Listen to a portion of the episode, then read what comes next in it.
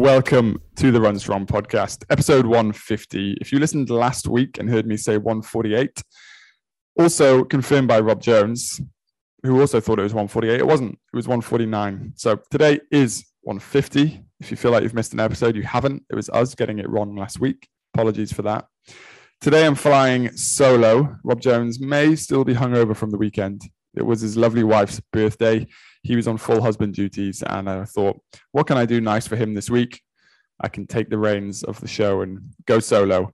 So you have me solo. It's not a long show. What I'm going to do to you today is read out an article that I wrote a few years ago, and it's called The Big Three. But first, I want to remind you that we are brought to you by Hoka. You can head over to hoka.com and you can go through their shoe finder and you can put in your details, do what type of running you do, and it tells you some options of shoes for you to have. Now, on the weekend, I ran a 16K race, kind of a race. I was pacing Matt, one of our other coaches, and I wore the Carbon X3 and went well. It was a nice, fast race, but my lower legs are absolutely smashed from it, even today. So this morning, I ran some 800s at track and I decided to run them in the Mach 5, which a little bit less of a, an aggressive shoe.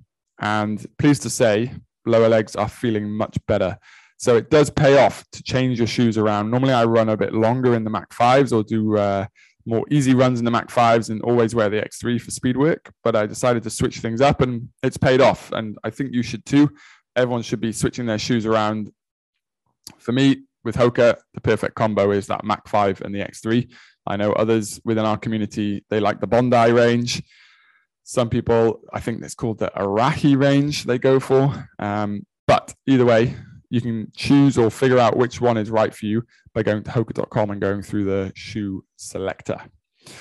Right, why am I going to read this article out to you today? Well, we're at the beginning of the race season here in the UAE and elsewhere around the world, people are setting off season goals.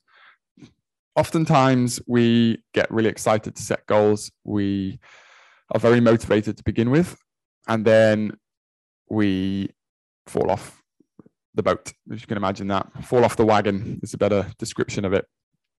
Um, why we do that? Well, there's a whole boatload of reasons for that. Knew I'd fit a boat analogy in there somewhere. Um, but what I want to focus on is when it comes to your excuse for things, how are you saying it? So I wrote this article called The Big Three, and it says about when we start to say the word or the sentence, I should have, or I would have, but, or I could do that if.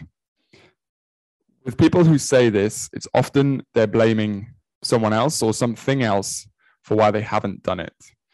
And what I want to do is we're at this point where we're setting a lot of goals and, and setting some commitments to ourselves and to our coaches or to friends or to other people.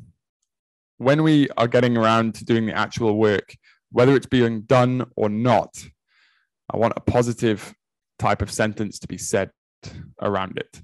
So, this article I wrote, and I hope you can recognize some things of it in yourself.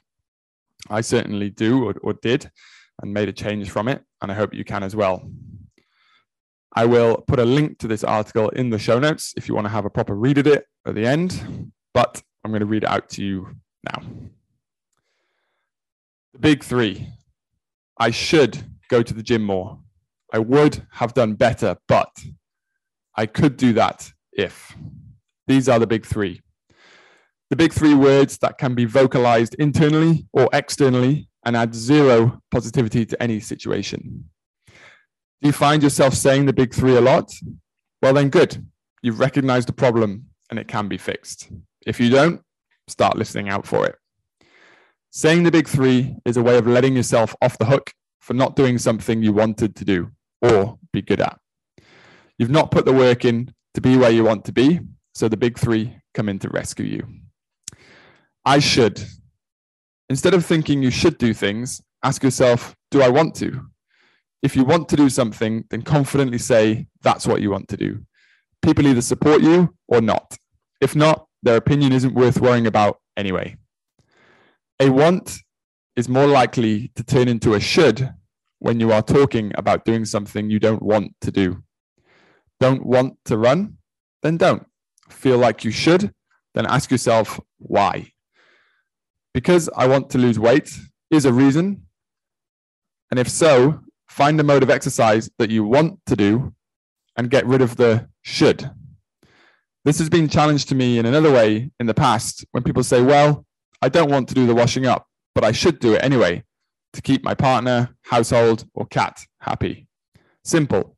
Do you want your partner, housemate, cat to be happy? Then you want to do the washing up to ensure that. I would have, but there is levels to the I would have. There's the common blame. I would have, but Joe Bloggs distracted me. The not wanting it enough. I would have, but it's too far to go and on too late or too early. And finally, the self downer. I would have, but I'm not good enough to do that. Replacing the I would have with a simple yes or no stops the but. There is a saying anything you say before but is a lie. If someone says to me, I would have, but all I hear is, I didn't want it enough. If someone says to me, No, I didn't do it. I had to take the cat to the vet because an unwashed plate fell on its head. I know it's a valid reason and they're worth investing time into for the future. I could do that if, if you had enough time. Everyone gets 24 hours in a day. If you didn't have other commitments, everyone has commitments. If you were as gifted as them, then I recommend, if you're thinking that, you read the book Bounce The Myth of Talent and the Power of Practice. I could is like saying I had an opportunity, but I didn't take it. Again, there is a valid time to say I could, but back it up with the truth and be honest about it. Become aware of when and in what situations you say the big three. You can then start to catch yourself doing it and hopefully change your approach to giving reasons for not doing things. You want to be better, you can be better, and you will be better. That's the positive type of sentence I hope you start saying to yourself and others from now on. There we go. I reckon I wrote this when I got pretty fired up. Maybe there was a client saying the big three to me quite a lot. And it is tricky, tricky to catch yourself doing it. But once you do start, then you can start to change things. Challenge yourself as well. Maybe challenge me what are you doing that you actually feel you don't really want to do, but you feel like you should be doing it? And we can start to figure out a way of why you actually do want to do it in the situation of, for example, the washing up, often other chores that keep a household running smoothly. We often think, well, you don't want to do it, but I should to keep everything going. So you can try and think in that way of, I do want to do it because I want to raise my kids right. I want to have a happy, tidy household. I want to do the best I can be doing in work all of these things can be changed back into a I want. And if you can't find the I want in it, then maybe it's time to pull out a little bit more from that situation and figure out what your real why is to why you're doing something. Did you maybe used to want to and not anymore? That could be another reason. A lot of people get into running and find it hard to get out, especially with the communities, because they feel like they should continue on with it. But is that something that you really want to be doing? It's a good question to ask.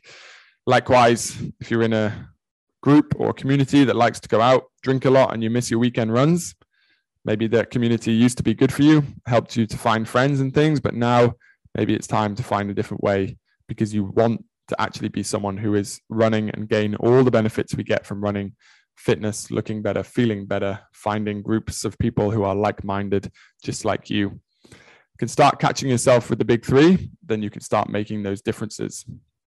I would love to hear from you to know if this article helped in any way or made no absolutely no sense to you. It's also an option. Let me know and I can help you figure a few things out. We have many coaching services available to you from Inner Fight Endurance. We have triathlon coaches, running coaches, cycling coaches, swimming coaches. If you want to get in touch to find out any more about our coaching, you can do endurance at innerfight.com. If you want to get directly in touch with me, you can tw at innerfight.com. And I really recommend that you go back through our library of shows. If you have a little bit more time today, you expected around a 40 minute to an hour long podcast and you find out it's only 10. Go back, listen to another show that we've done in the past. We've got ones on fueling, hydration, mindset, lots of interesting ones in there. Some just people talking about races they've done, others talking about challenges. So many things to go and listen to. So, guys, that's it this week. Short and sharp. I hope it helps you. As I mentioned, I will put a link to this article in the show notes. You can go over there and have a look. I also want to let you guys know that our podcast editor, Dimitri, he is in the Ukrainian capital, Kiev, working away. And he sent us a message at the start of the week to say that they're getting a pretty tough time over there and that electricity and other things required for him to do his job might be limited. And he's very sorry if the podcast comes out late. Of course, we told him to just be safe and worry about that, not to worry about this show but I thought they're a little bit of an idea of what people in the world are really going through right now. Maybe your problem isn't quite as big as you think it is. Guys, thank you very much for listening. We'll be back next week. Look forward to it and see you then.